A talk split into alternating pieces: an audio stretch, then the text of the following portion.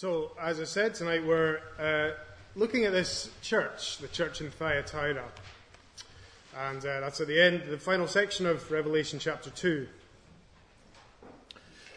If you like this sermon in a sentence, then this is about Jesus Christ, the Good Shepherd, uh, who is calling a part of his wayward flock back to himself to be faithful. So, uh, this is a feature of many of the letters. I remember three weeks ago, I think it was, uh, I was speaking, I was looking at the, the, first of the churches in Ephesus. Now, the letters follow a similar pattern in many ways. They speak about things in the church that are commendable, things that are offline, out of kilter, things that need to be fixed or challenged. And there'll often be promises that come at the end of the letter for those who are faithful and who hold to what Jesus the ultimately the writer of the letter wants the people to hold to. Now, again, uh, when I was looking at that church in Ephesus, uh, in some ways, what you could say is that the church in Ephesus and the church in Thyatira kind of uh, have kind of roles reversed. The church in Thyatira is in some ways the inverse of the church in Ephesus for a few reasons. So, in Ephesus, the church is in a city that is very prominent. So, it's an important place politically, culturally, very significant. Thyatira, not so much. Not a particularly significant place in and of itself. And, uh, but more than that, if you remember, the church in Ephesus had to be commended because they had a real focus on keeping, if you like, their doctrine correct. So they held fast to the truth. But the thing that they had to be corrected on was the love that was lacking. So they had it all sorted and all written up properly and correctly, and all their teaching was correct. But they lacked love. So the church in Thyatira is almost the inverse of that. They're commended for uh, being a loving church, and out of the love that they have, it describes how their works flow. But they're off kilter in terms of, if you like, their ethics. There's behavior going on at the root of their community that Jesus wants to speak to and challenge. So that's the, if you like, the brief summary of uh, the church situation. So let's look at that just a little bit more closely. The, the sense of being off kilter in this church. That's a very important thing for any church to consider. Uh, amongst the fellowship of any, any group of believers, where are they at? How are they doing in terms of their personal, individual walk with Christ, but as a body?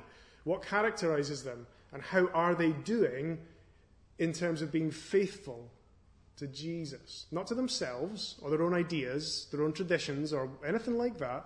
How are they doing being faithful to Jesus? So, we see the, uh, the first thing that's written to them there in verse uh, 19. Here's the commendation. Okay? I know your works, your love, and faith, and service, and patient endurance. Now, endurance is a, an aspect of a few of the different churches. It was of Ephesus that they were enduring, they were keeping going. And there seems to be a particular sense with these guys that they do have a spirit of love amongst them, and that is a feature that is ongoing, and they're to be commended for that. So they, they are. They're commended. I know your works and your love. But very quickly, we move on in verse 20 to a pretty sharp rebuke. Again, this is a factor of many of the letters. But, verse 20.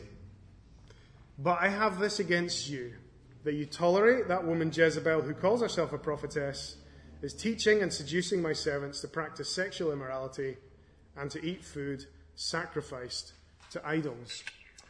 Now we're going to look at unpacking that a little bit more in a minute, but notice this first of all. I said this again uh, last time I was speaking. That so very often the danger for the church comes from the church, if you like, comes from within. So they're not warned of um, some external factor, if you like. But see the way that it describes this person who's named Jezebel, uh, who calls herself a prophetess and is teaching and seducing my servants. So, in other words, this is somebody who has a degree of influence within the fellowship in some way. Again, all the specifics aren't spelled out. But this person is amongst them, say, seated here in this room, and they have a degree of influence, and the degree of influence that they, that she has, is poisonous. And it's resulting in behavior that she's influencing behavior so that within them there's a kind of a poisoned atmosphere and a poisoned practice that has to be rooted out and got rid of. So the threat is uh, channeled, as it were, to within their fellowship.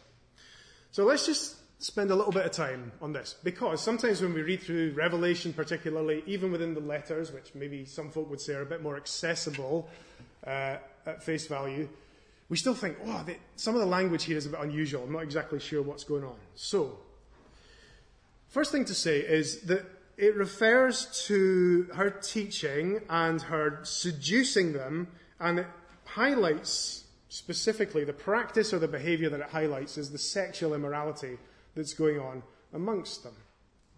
So, let's just say a couple of things, first of all, though, about the city. It's helpful to understand a little bit about the city, Thyatira.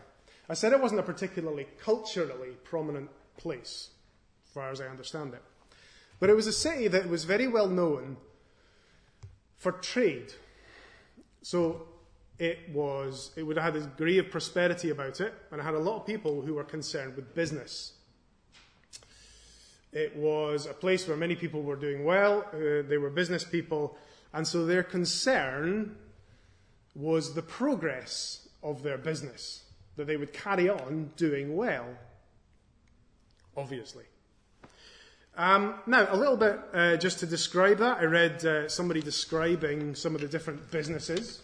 So, if you want to know the kind of things that were hitting the pages of the Financial Times equivalent in those days, how they were doing, here's a little list. The inscriptions uh, of uh, details about the city, though not numerous, mention the following wool workers, linen workers, makers of outer garments, dyers, leather workers, tanners, potters, bakers, slave dealers, and bronze smiths. So, quite a range. Quite a range of different things that uh, people were engaged with. You may have uh, clocked when we were reading through that list, and also when we were thinking about Thyatira, of somebody from Acts 16. That's Lydia. Remember the story of Lydia?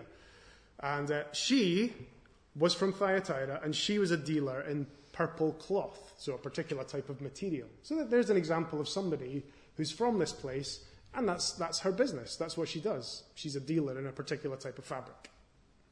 So there would have, would have been lots of uh, tradespeople, lots of tradespeople, presumably, who would have been quite mobile as well, maybe travelled for business.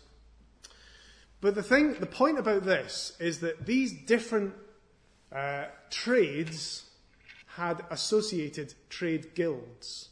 So organizations that existed uh, to promote or to further their own business.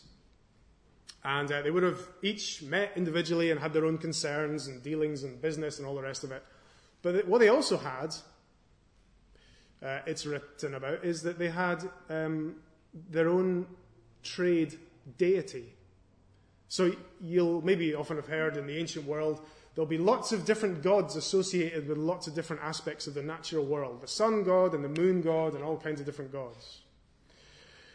It's also possible that there were gods associated with each of these different businesses. Now, of course, the reason for that is because they sought the prosperity of their business.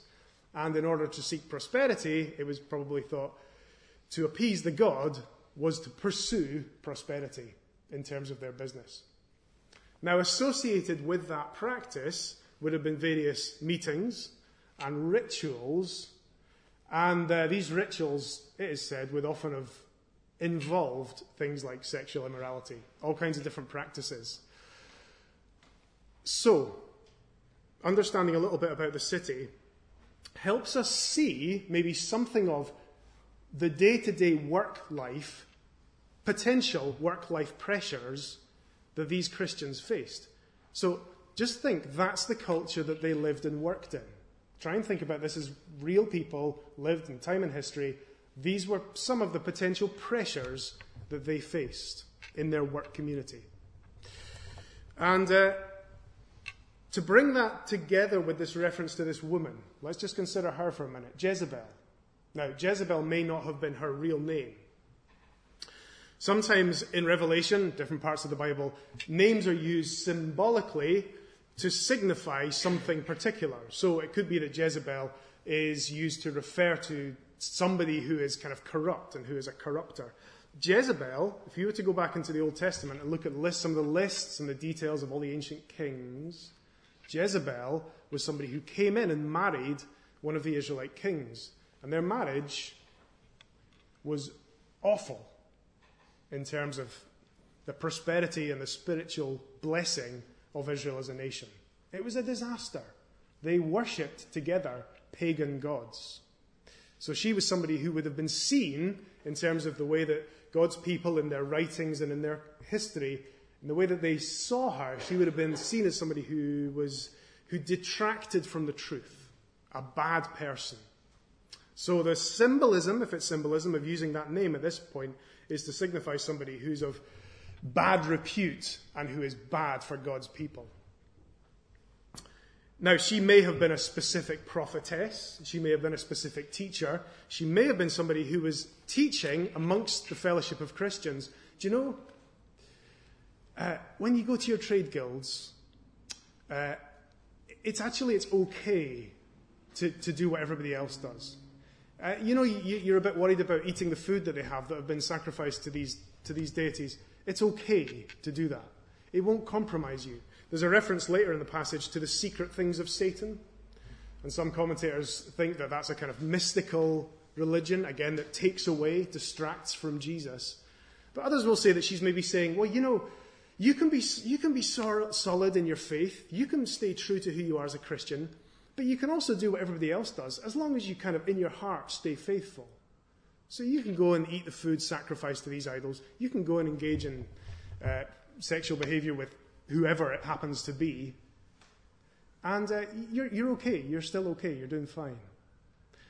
So when we put together the picture of the city and the trade and all the rest of it, with this reference to this woman and the, the potential teaching that she was infiltrating into who they are, so then we start to get a picture of how damaging her teaching is, how corrupting it is, and here's the thing how different it is to what Jesus would have taught them.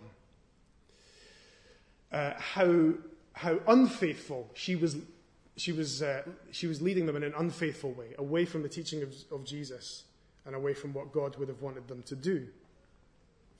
So they face uh, ethical challenges, you could say. And it's maybe the case that some of them, and it is the case that some of them in the fellowship are already ethically compromised. So, what that means is that this letter is written to a people who, as it's read to them, are maybe already or maybe start to feel guilty. They start to say, you know what? That's me. I know fine well what they're talking about in this letter. And uh, so this is the words that Jesus, remember these letters are all from Jesus to his church. These are the specific words that Jesus wants to bring to his people, highlighting a specific sin that they would have known fine well was going on amongst them. And uh, it was a specific pressure that they had. It's a specific pressure that we would do well to consider for ourselves. I don't think there would ever have been a time in the history of the church when God's people were free from the temptation to compromise their ethics, their behavior, how they live their lives. And you and I are no different. We're absolutely no different. Every day, you have the potential to compromise in your faith. In many ways, if we are to think about who we are and where we live, uh, there's a lot of similarities. We live in Edinburgh, most of us do, I imagine, unless you're visiting. Trade, business, finance, capital.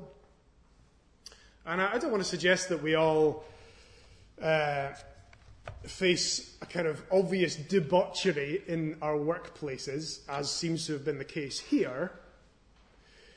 But we know in which ways uh, we can be tempted to compromise, to go along with the speech or the inferences or the practice or behavior, whatever it is, in your circle, in your social circle, or in your work circle, to progress business. Now, it may be that you're involved in finance or something very immediately applicable, but it may be also, you know, even if we don't seek to compromise our ethical standards or whatever for work, often the temptation for us is to compromise for ourselves, just so that we're not the only one uh, who looks different, just so that people still think well of us, just so that we still feel part of the gang, or just because we actually want to compromise, because sometimes in our hearts what we want to do is sin. And we don't really want to hear what God's word has to say to us. So, all of these challenges that come to this ancient church and which cut right to the heart of who they were as a fellowship come to us also. And we do well to ask the question how it applies to us. We have to ask that question personally of ourselves first. So that's something about the situation and the, the, the, the, commendation that is brought to them that they are loving, but that they have this, not all of them, but there's highlighted amongst them a group who listen to this specific teaching from this particular person. I think it's always the case that uh, every church uh, can be at different points along a particular line, an axis, if you like, between, and this is described in various different Christian writers, legalism on the one hand and relativism on the other. So, on the one hand, you slide back towards being judgmental because what you're really doing is you're regarding your own works righteousness, your own personal morality, which you become very satisfied with, thinking that you're very good at being a Christian and doing all this religious stuff. And you start to judge others and you start to harshly condemn others and all the rest of it. And a kind of relativism technical term could be antinomianism, a, a, a, relaxing of the law. Things don't matter so much because we're saved. We're in Jesus, and He just He'll He forgives all. So it's okay to just relax a little bit. So we do well to consider where we are personally on that line. And of course, the gospel is at neither extreme. The gospel is recognizing the fact that we are sinful in every part of our life. Sin affects every aspect of who we are. It has the potential to do so much damage in so many areas of who we are. But in the gospel, in Jesus, because of his grace and his righteousness, we are cleansed, freed, and as a result of that freeing, we live for him with joy and freedom and gladness, knowing the grace of God seeking to live grace filled lives and to bless others uh, and be gracious to them as a result. And so we don't say, well, it doesn't matter how we live. And we don't say, I'm doing so well and I'm the reason I'm being saved. So there's a, a little bit about an off kilter church and uh, the words that needed to be spoken to them. I just want to say a little bit as we look at the second half of this letter. Second thing I'm going to say is uh, how to deal with this. How does the letter help? And how does the words that come, remember, from Jesus help this people deal with this situation? I think what we really need to do when we're considering, and uh, you yourself may be sitting tonight very aware of some, some ethical, moral issue in your own heart, some obvious area where you know and you feel the, the sense of, of guilt struggle. You hate it, but you, you struggle with it. How do we get help in that? Well, remember what it says right at the start of this letter. Verse uh, 18 To the angel of the church in Thyatira, write the words of the Son of God, who has eyes like a flame of fire and whose feet are like burnished bronze. Remember I was saying a few weeks ago, it's so important to remember that these letters are written from the shepherd, the good shepherd, to his sheep. They're not just from John to the people. Christ speaks through John to his people. So that means that Christ, in an ongoing way, knows his church. He knows the way they're getting on well, and he knows the way that they're in a mess. And he knows, because he cares, exactly what to say to them in that situation. And by the Spirit, we can be blessed by these letters also, even a couple of thousand years later.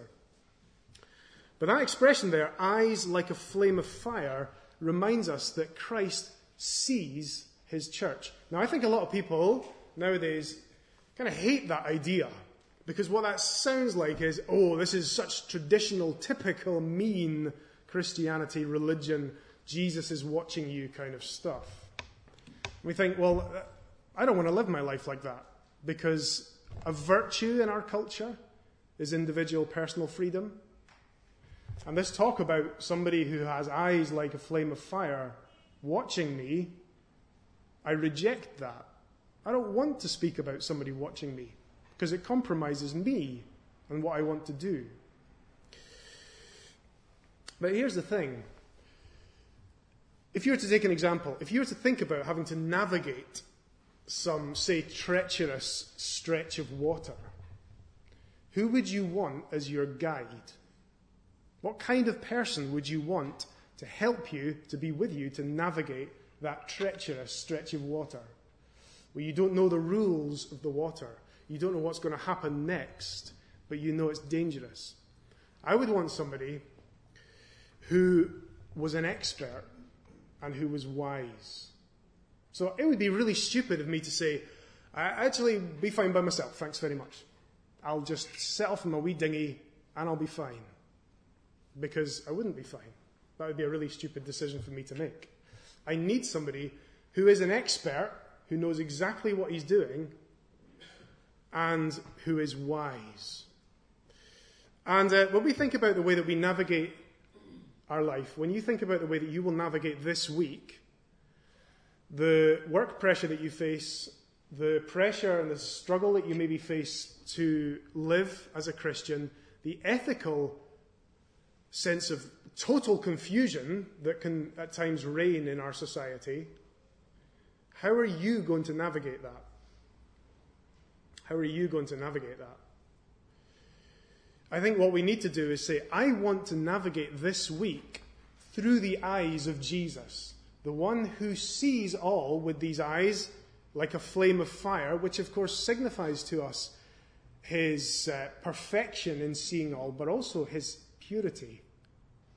Jesus, the expert, the one who, who made us and who knows us perfectly, who knows exactly what we need and what is best for us. I want to see through this week with His eyes guiding me through my life. A few things uh, just to say about that. Of course, when we remember uh, how it is that God views us as people and the way that we behave, we need to remember, don't we, that that phrase, I think it's in Habakkuk God is of purer eyes than to view iniquity. He's a holy God. Now, what that does immediately is it stops us saying, this end of the spectrum, things don't matter so much. I'll kind of just please myself. And God won't mind, really. He is of purer eyes than to behold sin or iniquity. So that's the first thing. Second thing is to say that it helps us see that sin is bad for us. You know, it's a lie. The lie about sin isn't just uh, it's not just the action, it's the fact that we can sometimes think that uh, something that is sinful, something that is a temptation, particularly something like sexual temptation, different issues surrounding that. The temptation is this is good for me. I will like it, and it will do me no harm. And that's a lie. And when we get into that headspace, when we start to tolerate that way of thinking, it perpetuates itself and it can wreck us. Because it takes us miles away from Jesus. It stops us seeing his holiness, and it stops us seeing that the way he views sin is an abomination, something that corrupts us, something that means that by ourselves we are separate from him. So we can't be near him when we are just in our sin, which is, of course, why we treasure the gospel which reconciles us to Him. But I think sometimes we need to be reminded, and we need to have that truth, again, by the Spirit of God working in us, Even when we sometimes say, Yeah, yeah, I know all that, I know that, I know that, but we need to be reminded of it again and again that sin is really bad for us, wrecks our spiritual lives. And the third thing, the third thing when we view uh, the ethical challenges, however you want to phrase it, through the eyes of Christ and see our lives the way He wants us to see them, is that sometimes what that means is we accept rebuke. These uh, recipients of this letter, what do, what do they do when they get this letter? They say, Oh, thanks very much. I'll just put it over there. Or, No, we think you're wrong, Jesus. Uh, that rebuke is something that they have to take. And here's the thing because the rebuke of Jesus is the rebuke of the Good Shepherd. That's the thing sometimes, isn't it? Sin can even blind us to the point where we think, well, I wish Jesus would stop telling me what to do with my life. Uh, almost, what does he know anyway? Um, let me read just a few verses in Hebrews chapter 12. Uh, the Bible often actually describes the way that God cares for his people and will rebuke them and even discipline them in love. Uh, Hebrews chapter 12, verse 4. It says this In your struggle against sin, you've not yet resisted to the point of shedding your blood. And have you forgotten the exhortation that addresses you as sons? My son, do not regard lightly the discipline of the Lord, nor be weary when reproved by him. For the Lord disciplines the one he loves and chastises every son whom he receives. It's restorative. Remember what I said at the start. This is the Good Shepherd calling to a part of his flock who were wayward to restore them. You know, to call them back to himself. They were dangerously off the path, and uh, the teaching that they were receiving that they thought was harmless, that sounded like good teaching to them, kind of let them indulge what they really wanted to be doing in their lives. It was taking them off a cliff. The Good Shepherd would put them back on the safe path. But he has to speak sharply to them, first of all. And so that's good. His words are good to his people. So, the first way that we deal with uh, the temptations that we face and sometimes the mess that we can find ourselves in is to see things, if you like, through the eyes of this one who has eyes like blazing fire, the one who is pure, the perspective of Jesus. The second thing is to see a couple of anomalies, things that, if you like, are, are nonsensical, they don't make sense. Two things. Verse 23, chapter 2, verse 23. And this is that Christ is the judge of sin. And in fact, the whole gospel that we believe in is the fact that because of sin, Christ was put on a tree and killed for our sake. Look what it says in verse 23. Uh, verse 22, sorry. Behold, I will throw her onto a sick bed, and those who commit adultery with her I will throw into great tribulation unless they repent of her works. Christ really cares about the sin that is at the heart of what she's teaching and of what she is leading people into.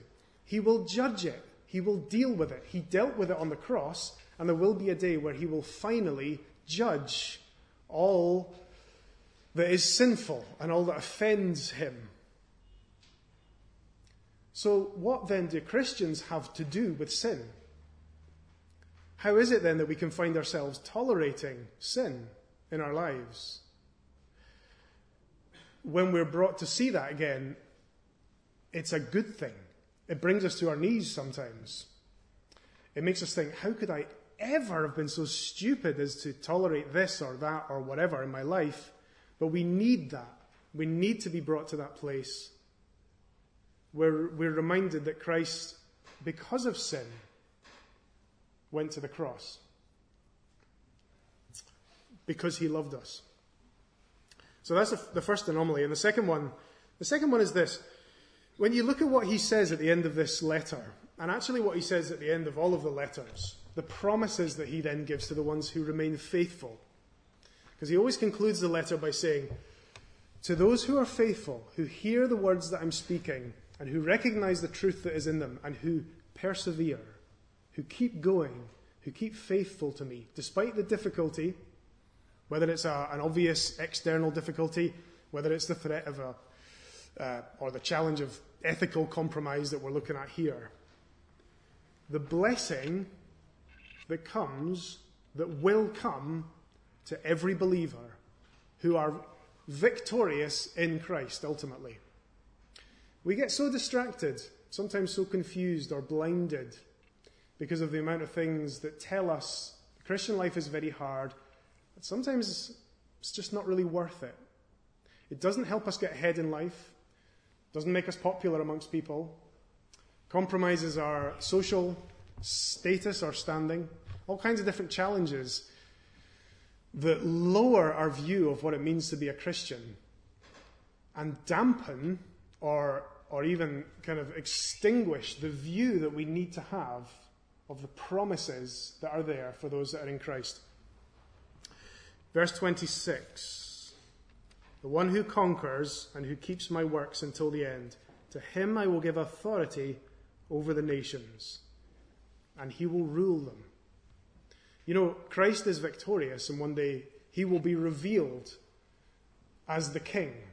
And everyone will see, every eye will see, and every knee will bow. And uh, those who are his children, who remain faithful, will be associated with him. They will be co heirs with him, raised with him to new life, to rule over a new, a new creation, a new heaven and a new earth. And so, isn't it crazy that we, we would see temporal, small time pleasures, whatever they may be, in this life as more worthy of our attention than what we're called to fix our eyes on as the ultimate promise that we have? This, this goal that we have, that one day we will be raised again, and with Christ we will rule over a new heavens and a new earth. When we see that clearly, then again, what are we doing with so many of the things that can distract us and kill our sense of spiritual joy and kill our prayer time and drag us down in guilt so all we can see is our sin and we even stop looking to Christ, the one who's our Redeemer? We will reign with Christ, is the promise that we're given. And the second promise, just in closing, this uh, maybe slightly unusual phrase, verse 28 And I will give him, the one who perseveres, I will give him the morning star. Now, that is a reference to Jesus. So, what that means, and we're reminded again, is that the promise for you and for me, when we remain faithful, is that we will be raised again as co heirs to reign with him. But more than that, we will get him himself. Jesus will be the one who is uh, our companion forever. He is the one who we will be with, the morning star, this great, beautiful, good shepherd, the one who knows us thoroughly, who knows every danger, and who wants to help us and guide us navigate all that will pull us down all that will get in the way, all that will blind us, every spiritual danger that we face. And so, the call to this church and to you and me is to remain faithful. When you feel tempted to think, this is just so ordinary, this is just so everyday, I'm so used to this, I've heard this a million times, fix your eyes on Jesus and ask to be shown again his beauty, his goodness, his purity, His clarity, His call on your life, and His promise for your future. Amen. Let me pray.